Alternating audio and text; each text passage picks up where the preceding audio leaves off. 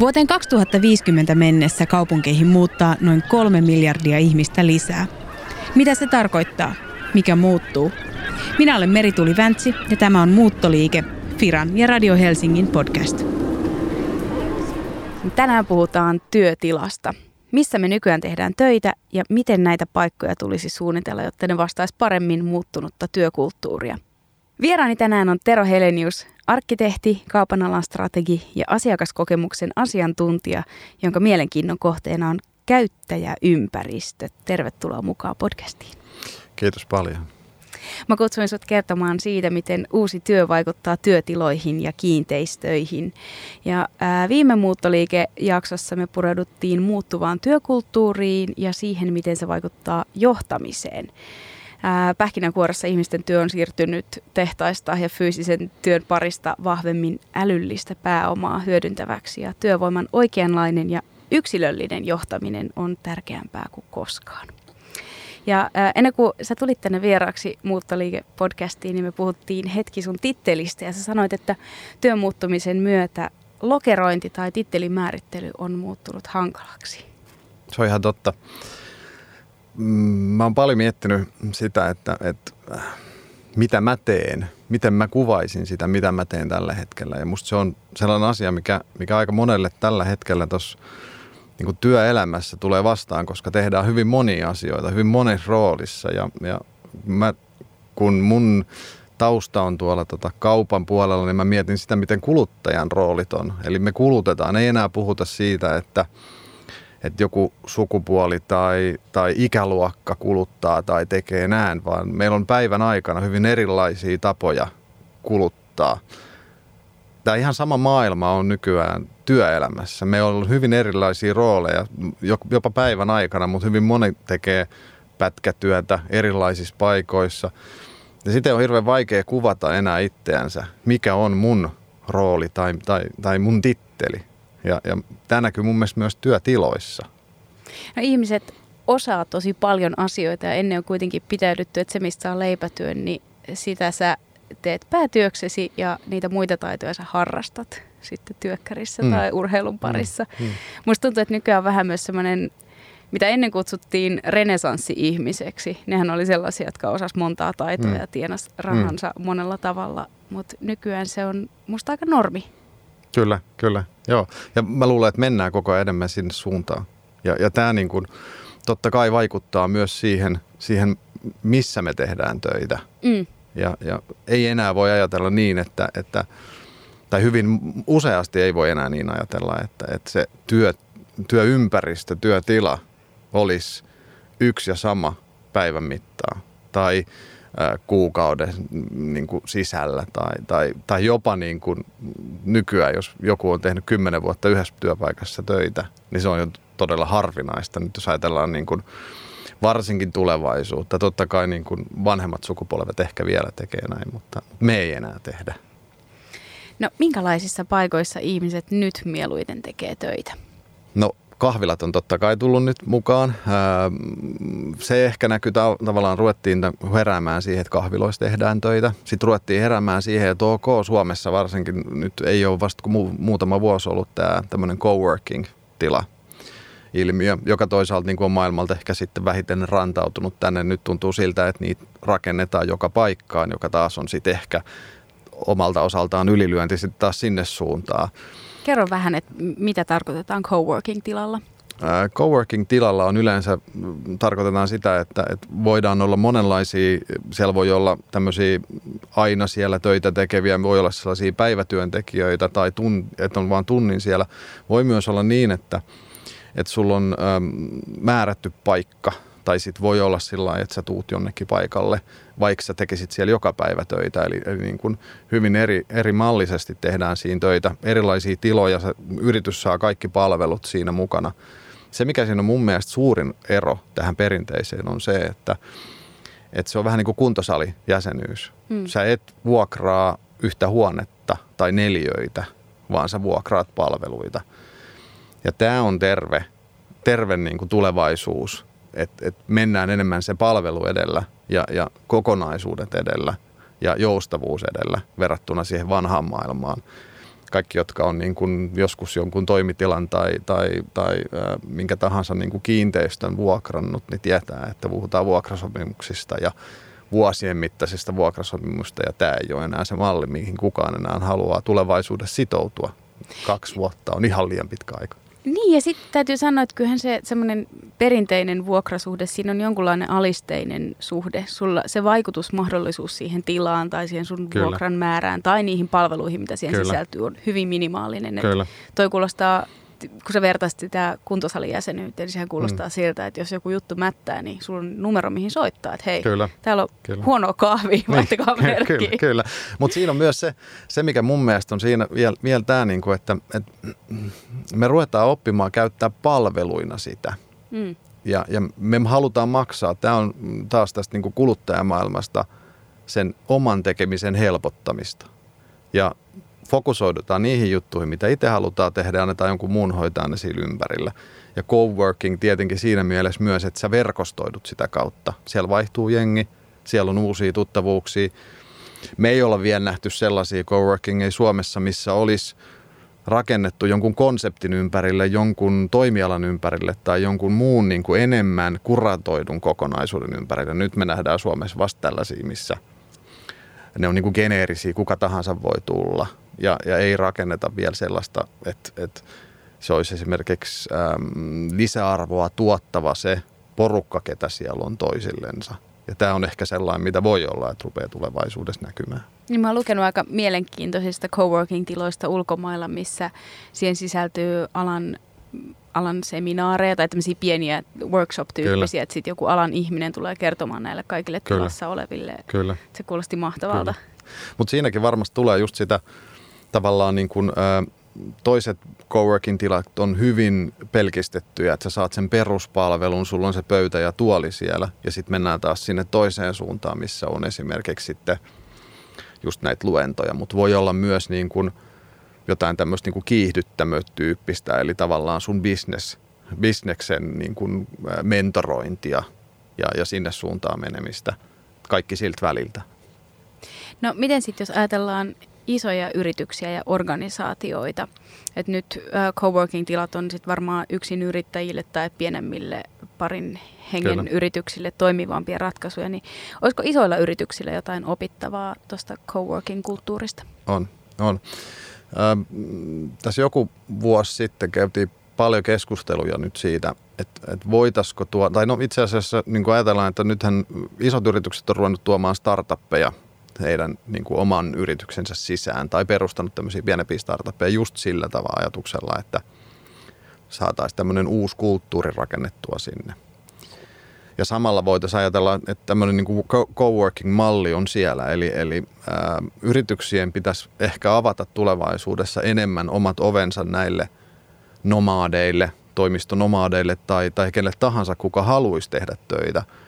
Ää, musta oli mielenkiintoinen nähdä sitä törmäyttämistä, jos ajattelee sitä workplace-maailmaa, mikä silloin yhdeksänkymmentäluvulla alkoi, ja se alkoi siitä, että, että halutaan törmäyttää ihmiset sen yrityksen sisällä. No nythän pitäisi avata ovet ja törmäyttää ihmiset sen yrityksen ulkopuolelta myös sinne sisään. Ää, eli, eli rakentaa sitä siltaa, koska sieltä löytyy se, se suuri tieto tai se suuri äly siihen tekemiseen. Muuttoliike. Sä oot ollut suunnittelemassa työyhteisöjen ja yritysten toimitiloja ja liiketiloja ja sä oot koulutukseltasi arkkitehti. Mutta minkälainen se prosessi oikeasti on? Se ei varmasti ole pelkästään sitä, että päätetään, että mihin tulee sohva ja missä on ruokapöydät haukuja varten. Joo, ja enenemässä määrin. Siis toki se on ollut paljon sitä, niin kuin, niin kuin sanoin, niin sillä yhdeksänkymmentäluvulla se, se tota workplace-ajattelu toi sinne uutta. Nyt mennään huomattavasti paljon syvemmälle siihen asiakaskokemukseen, palvelumuotoiluun, toki brändäykseenkin, mutta Mutta brändäys ehkä sellaisenaan niin kuin ajateltuna niin voi olla, että se ainakin jollekin tarkoittaa liian pinnallista suhtautumista siihen.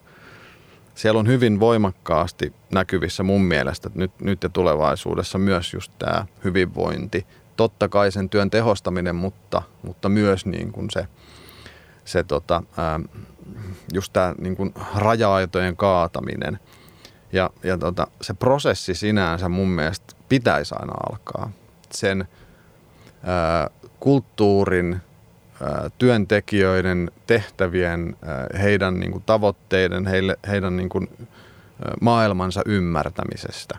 Vähän samalla tavalla, jos ajattelee ää, kauppaa ja asiakaskokemuksen muodostumista siellä, niin työympäristössä pitäisi myös pystyä ajattelemaan niin, että kuka on minun, minä kun teen töitä siellä, kuka on minun asiakas, mitä mun pitäisi pystyä tuottaa sille, minkälaisen asiakaskokemuksen mä haluan tuottaa sille ja sitä kautta minkälaisen ympäristön mä tarviin siihen. Ja jos pystytään ruveta rakentamaan sitä sieltä kautta, niin ei enää puhuta vaan siitä, että tuleeko tällaiset sohvat tai tämpäriset seinät, vaan ruvetaan puhumaan siitä nimenomaisesta kulttuurista, jota ruvetaan rakentamaan. Ja se on paljon syvempi asia. Ja sen voi, sitä tukee sitten ne fyysiset ympäristöt myös. No kuulostaa siltä, että ää, parhaimmillaan se voi tarkoittaa yrityksille, paitsi että ne saa uudet tilat, niin aika isoa tämmöistä työkulttuurin saneerausta samalla.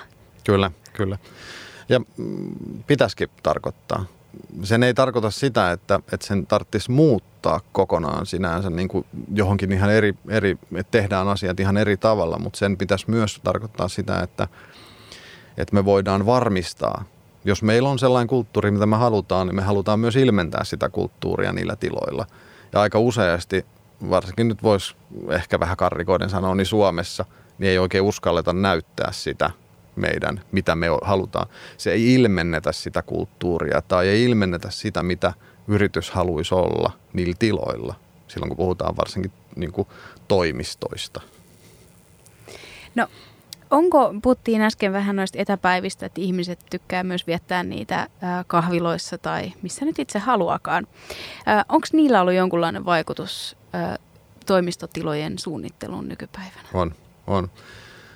Se trendi on ehkä mennyt, nyt tätä en ole mitenkään tutkinut, tämä on tällaista ihan intuitiivista, mitä itse on nähnyt tuolla, niin, tota, niin se trendi on mennyt sieltä sellaisesta kliinisestä ja, ja, ja kovasta ja ehkä niin kuin teollisesta, tai teollinen ei ole ehkä ongelma, tämmöinen niin sairaalanomainen ympäristö, niin siitä hyvin voimakkaasti semmoiseen kodinomaiseen suuntaan ja, ja pehmeämpään suuntaan ja siihen semmoiseen ei työ, niin kuin perinteiseen työympäristöön, vaan, vaan nimenomaan sellaiseen niin kuin kotoisaan, kotoiluun, ollaan villasukat jalassa ja ja kahvimukit, niin kuin isot kahvimukit. Ja, ja totta kai sit, niin kuin värien käyttö ja materiaalien käyttö on, on muuttunut sitä mukaan hyvin voimakkaasti myös.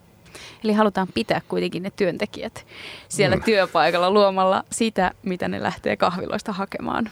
Joo, vaikka ne ei oikeasti voi kilpailla toistensa kanssa. Mm. Kahvilaan mennään te- tekemään töitä eri syystä kuin mitä me, miksi mennään toimistolle tekemään. Aika useasti ihmiset menee kahvilaan töihin myös sen takia, että ne pystyy keskittyä siellä, mm. mikä on mun mielestä mielenkiintoinen ajatus. Eli, eli siihen hälyn ympäristöön yksinään, missä tapahtuu koko ajan jotain, mutta sua ei keskeytetä. Moni ihminen sanoo, että kun menee toimistoon, niin ei saa mitään tehtyä, koska tulee keskeytetyksi koko ajan. Kun voisi ajatella, että se taas se kahvilaympäristö on semmoinen, missä on koko ajan jotain häiriötä. Mm. Ja, tota, ja sitten nyt kun ajatellaan näitä coworking-tiloja, mistä, mitä mietitään tai mihin niitä sijoitellaan tällä hetkellä, niin, niin usein mietitään, että onko coworking-tila ja sitten kahvila kilpaileva konsepti. Ja taas mä sanoisin, että ei. Kahvilaan mennään myös sen takia, että, että se on siinä lähellä. Sä meet siihen sun kivaan kahvilaan, minkä sä tiedät, että se on siinä, mutta kun se on viiden minuutin kävelymatkan päässä, niin se on, meet sinne.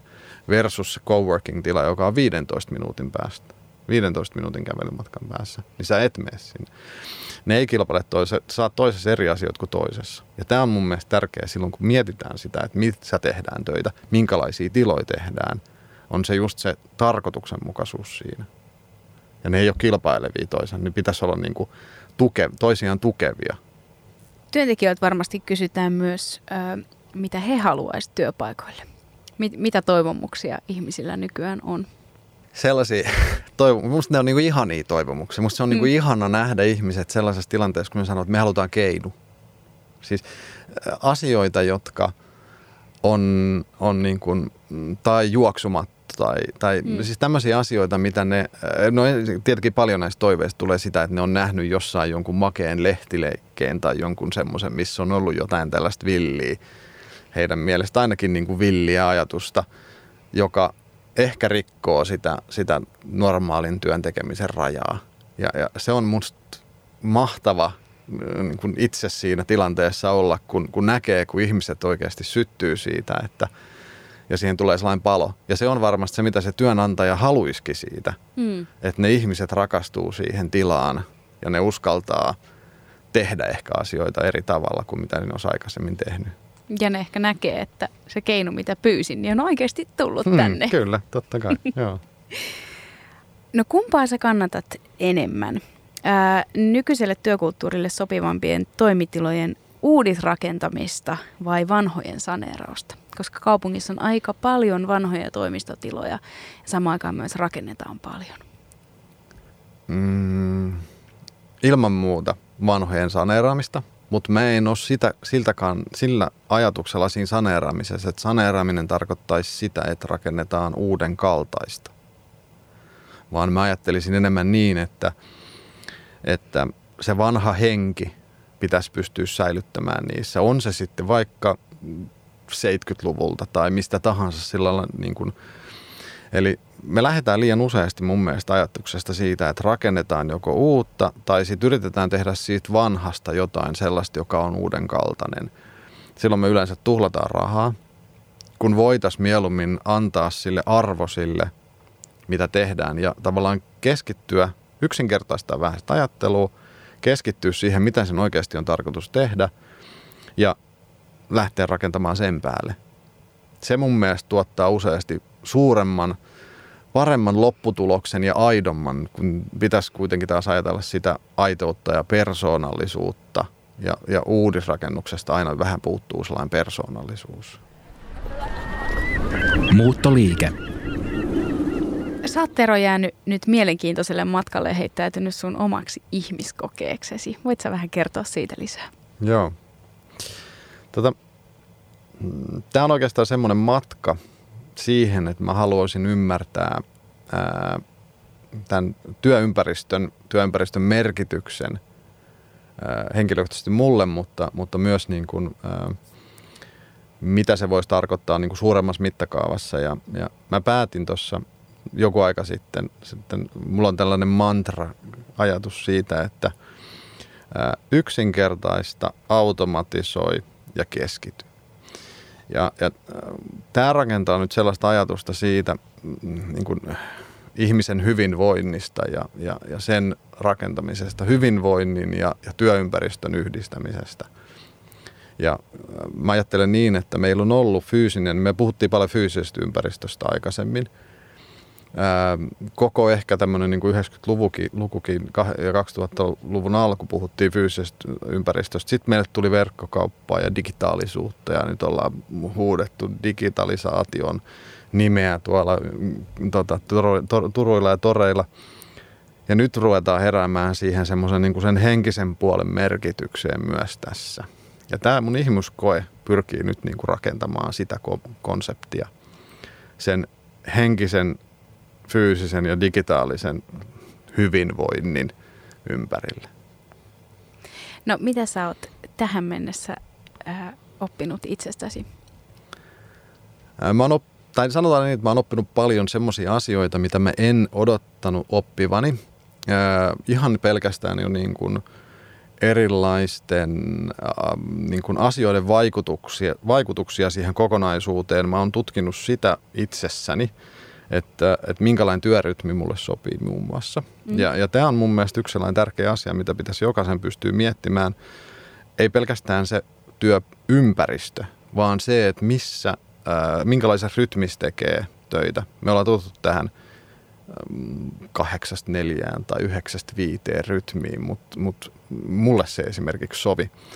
Ää, Mä oon myös todennut sen, että kun mä teen paljon ajatustyötä, tai siis mun työ pääasiassa on, on niin kuin ajattelua, niin yksi kohta oli siinä, kun mä sanoin, että mitä tapahtuu, kun mun toimisto siirtyy lenkkikengille. Ja mä oon todennut, että, että se ää, malli, millä mä teen töitä, niin on hyvin voimakkaasti myös sitä, että, että mitä vähemmän mä tavallaan teen sitä suorittavaa työtä, niin sen paremmin se mun työ sujuu. Eli, eli silloin, kun se yhdistyy esimerkiksi lenkkeilyyn, niin siitä tulee se mun työnteon malli. Mm. Ja, ja tämä rakentaa mun mielestä niin kuin mielenkiintoista kokonaisuutta, jos ajattelee sitä, että miten työpäivä pitäisi tulevaisuudessa strukturoida. Nyt tällä hetkellä puhutaan ää, työpäivän muotoilusta. Eli musta on jännä ajatus se, että, että on lähdetty työtiloista, työympäristöistä ja nyt mennään niin kuin työpäivän muotoiluun. Ja, ja se mun mielestä viittaa tähän tämmöiseen niin kuin henkiseen puoleen tai tähän, niin kuin, että otetaan muutakin lukuun kuin pelkästään se, se niin kuin suorittava työ.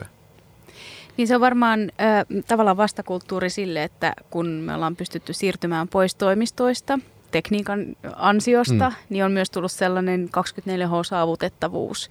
Että jos sä vastaat maileihin yksitoista aikaa yöllä, niin sun mm. asiakas odottaa, että sä teet jatkossakin niin äh, ja reagoit heti mm. ongelmakohtiin. Äh, mutta tota, eihän se ole kauhean terve kulttuuri sekään.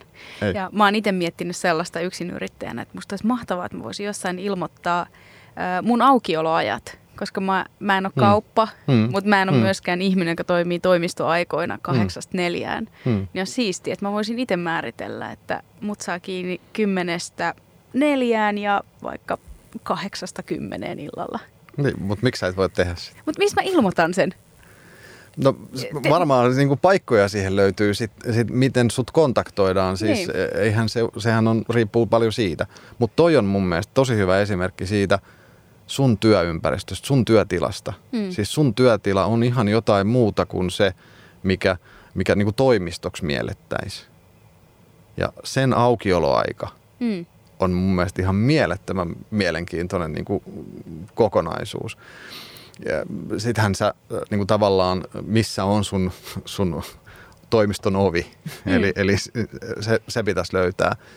Ja, tota, ja digi, se on varmaan suurimmaksi osaksi sulle, se on sitten jotain digitaalista. Niin, kyllä. Niin, ja silloinhan sä pystyt kontrolloimaan sitä. Mutta myös mun mielestä pitäisi muistaa siinä koko ajan myös se, että, että ää, onko se aukioloaika sulle sitten taas sitä, että sut pitää aina silloin pystyä tavoittamaan, koska mä luulen, että sä teet kahdeksankymmentäviisi prosenttia sun töistä silloin, kun sä et, sun tää toimisto ei ole auki. Mm. Koska mä uskon, että taas niin kun sunkin työ on paljon sitä päässä liikkuvaa tekemistä. Ja tätä mä oon yrittänyt taas sit puhua tuolla, että ää, mä teen töitä kaksikymmentäneljä tuntia seitsemän päivää viikossa. Vaikka mä en tahtoisi, hmm. koska siis mä pros, ne prosessoituu ne asiat siellä. Ja, ja tota, tästähän meille ei tietenkään vielä makseta, eikä tähän on niinku fyysistä työympäristöä vielä, eikä tulevaisuudessa voikaan olla. No sä oot myös äm, käyttänyt, sä puhuit automatisaatio, mm. on osa tätä sun ä, mantraa. Kyllä. Niin tota, sä käytät, sä käytät ä, erilaisia mittareita sun hyvinvoinnin Kyllä. mittaamiseen. Kerro Kyllä. vähän niistä.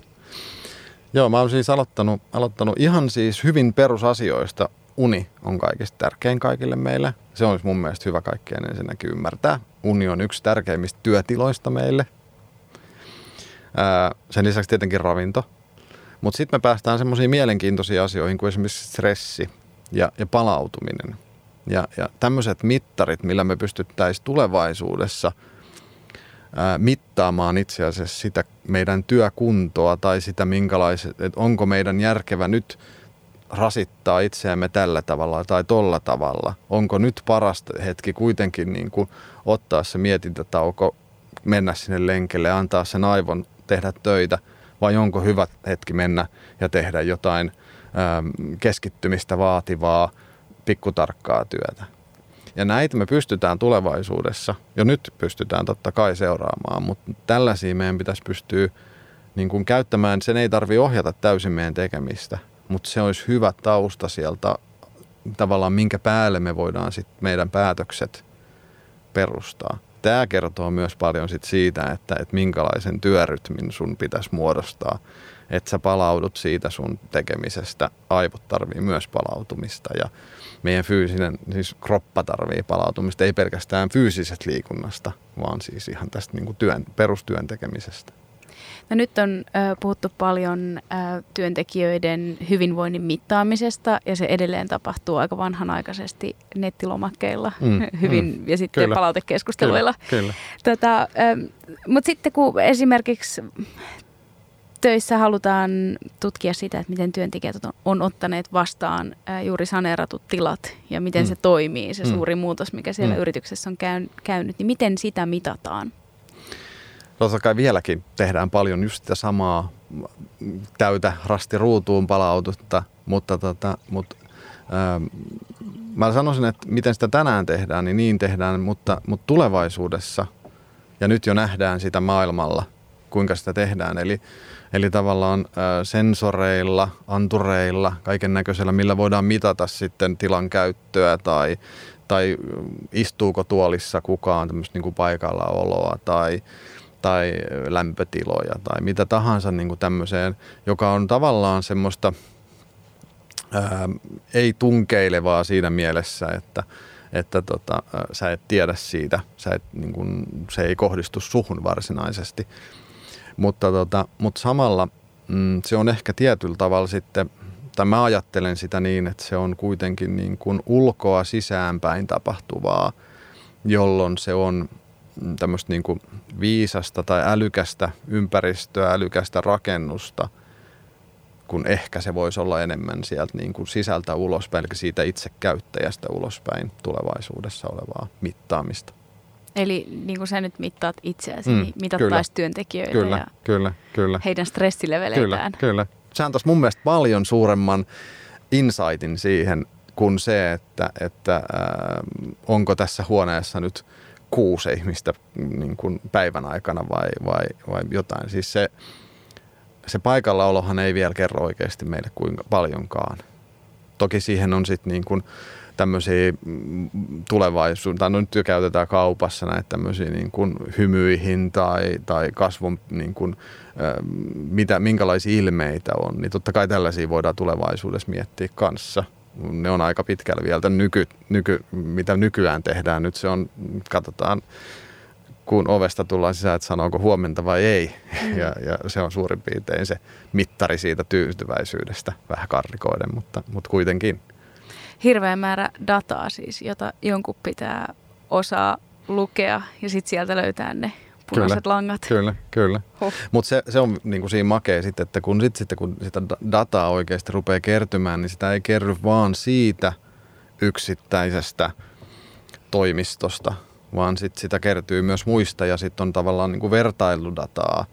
Tiet, niin kuin pystytään, että tässä ympäristössä nämä henkilöt on, reagoi tällä tavalla ja tossa tolla tavalla. Ja kun päästään siihen, siihen niin meillä on niin kuin viisaampi kokonaisuus kuin mitä se yksittäinen, yksittäinen niin kuin toimitila voisi tai työtila voisi niin kuin tuottaa. No pelottaako tollainen kehitys ihmisiä? Pelottaa, mm. joo. Mä olin puhumassa lauantaina, lauantaina kaupan tulevaisuudesta ja, ja siellä mä puhuin tästä vähän niin kuin samantyyllisistä asioista, mutta kaupan, kaupan tota, ympäristössä, niin heti tuli kysymys tai, tai kommentti sieltä, että on hyvin pelottava tulevaisuus. Se on erittäin pelottava. Kaikki tuntematon on pelottavaa tietenkin meille. Ja, ja tota, semmonen, ää, silloin kun me ei tiedetä oikein mihinkä sitä dataa tai sitä meidän tietoja käytetään, jos ajattelee, että, että yksityisen ihmiset ei halua jakaa sitä omaa, omaa tietoaan, jos sitä käytetään väärin. Mutta toisaalta sitten taas on hirveän huono tilanne, jos me ei koskaan jaeta mitään sitä tietoa. Niin kuinka me voidaan sitten saada parempia palveluita tai ympäristöjä, jos, jos mä en koskaan kerro, että onko mä tyytyväinen tässä. Se on vaan eri tapa sitten kertoa se asia. Ja kun puhuttiin tästä automatisoinnista, niin, niin silloin kun se tulee suoraan automaattisesti, että se on mulle mahdollisimman helppoa, niin, niin silloin siitä tulee jossain vaiheessa sellainen, joka on siellä taustalla ja mä vaan odotan, että tai mä, äm, mulla on oletus sit siitä, että mä saan sen parempana palveluna sit näkymään, joka ainakin musta on hyvä diili. Mm, kyllä se on mustakin. Kyllä pitää mun mielestä luottaa tulevaisuuteen mm, ja, ja niin kuin sanoit, niin jakaa kyllä. kokemuksia. Kyllä. Ähm, no minkälainen vaikutus sun mielestä uudella työtilakulttuurilla on kaupunkien kehitykseen? Koska nyt aika paljon isoja firmaa on siirtynyt tuonne kehäteille, koska mm. kaupunkia tiivistetään, mutta tänne rakennetaan ehkä enemmän asuntoja. Ja mm. mun mielestä tuntuu välillä siltä, että työmatkat on tosi pitkiä. Joo, joo. Ja työmatkat on maailman turhin asia. Se on mun mielestä niin kuin se, se, se yksi pointti. Mm. Tavallaan niin kuin mennä A:sta B:hen vaan sen takia, että mä menen toimistolle, on mun mielestä aivan hassu ajatus ja tulevaisuudessa. Siis jos ajattelee ihan ympäristönkin kannalta. Mutta tota, musta tulevalla niin kuin työympäristöillä on iso merkitys siihen, miten meidän kaupungit tulee kehittymään. Ja, ja tota, mä toivon, että me mennään tosiaan niin kuin ehkä pois siitä mallista, missä nyt ollaan oltu, eli, eli pirstaloituu, et meidän työympäristöt pirstaloituu vielä enemmän, jolloin ne myös niin kuin tarkoituksenmukaistuu. Ja se, ei tarkoita, se tarkoittaa sitä, että ei tämmöisen, tai mä oon sitä mieltä hyvin voimakkaasti, että tällaisten isojen ö, yrityspääkonttoreiden rakentaminen tulevaisuudessa, niin me tullaan näkemään sellainen tilanne, että, että ö, Ne, ne virtualisoituu tai, tai ne, ne, niin kuin se yhteisö muodostuu muualle kuin sinne, sinne fyysiseen lokaatioon, joka on niin kuin investointina hyvin kallis ylläpidollisesti kaikella. Sillä ei ole niin kuin kovin montaa niin kuin oikeasti positiivista. Totta kai face-to-face tapaaminen on aina, sitä ei voi korvata koskaan millään, no koskaan, ei, ei pidä sanoa ko, ei koskaan, mutta, mutta tavallaan niin kuin se, että et, et, sille ei ole tulevaisuudessa, se on niin raskas investointi sekä ympäristön kannalta että sitten niin kuin ihan, ihan taloudellisesti, että, että se, ne tulee vähitellen jäämään pienemmäksi. Ja tota, tämä tarkoittaa tietenkin sitä, että, että kaupunki monipuolistuu. Se tavat, miten kaupunkia tullaan käyttämään, niin monipuolistuu. Ja se yhte, yhte, sen niin kuin yhdessä siihen, että, että se myös tiivistyy, niin silloin rupeaa tulemaan mun mielestä erittäin mielenkiintoisia niin kuin kokonaisuuksia. Ja jos vertaa niin kuin, ää, vaikka New Yorkin tai Manhattanin mielenkiintoisuutta sitten meidän, vaikka Helsinkiin. Totta kai Helsinki on omalla tavallaan hyvin mielenkiintoinen, mutta, mutta hyvin paljon niin kuin, mä näkisin, että... että, että asiat ehkä vähän nopeutuu ja, ja, ja tota, ää, niin kuin kehittyy, kehittyy suuremmiksi sitä kautta. Yksi esimerkki, mikä minulle tuli mieleen tuosta, kun sä kerroit, että pirstaloituu ja noin isot investoinnit noihin valtaviin rakennuksiin ei ole enää tulevaisuutta. Mm. Mun tulee mieleen Pasilassa Yle. Mm. Sehän on siis yksi suurimpia tämmöisiä toimistotiloja, mm. jossa silloin kun mä oon siellä ollut töissä oli toista tuhatta ihmistä. Ja nythän siitä on suurin osa vuokrattu alivuokralaisille. Kyllä. Siitä on tullut tämmöinen äh, media-alan tämmöinen hubi, missä on kyllä. Ylen lisäksi luovia toimistoja, tekijöitä. Kyllä, kyllä. Mutta tämä tarkoittaa myös ihan samalla tavalla sitä, jos ajatellaan, niin kuin on puhuttu paljon, että näissä niin kuin pienyrittäjissä tai pienissä yrityksissä on se innovatiivisuus. Niin totta kai silloin se tarkoittaa näille iso, siis nämä isot, ne, joutu, ne pilkotaan, koska ne pienet menee joka puolelta ohi niistä isoista.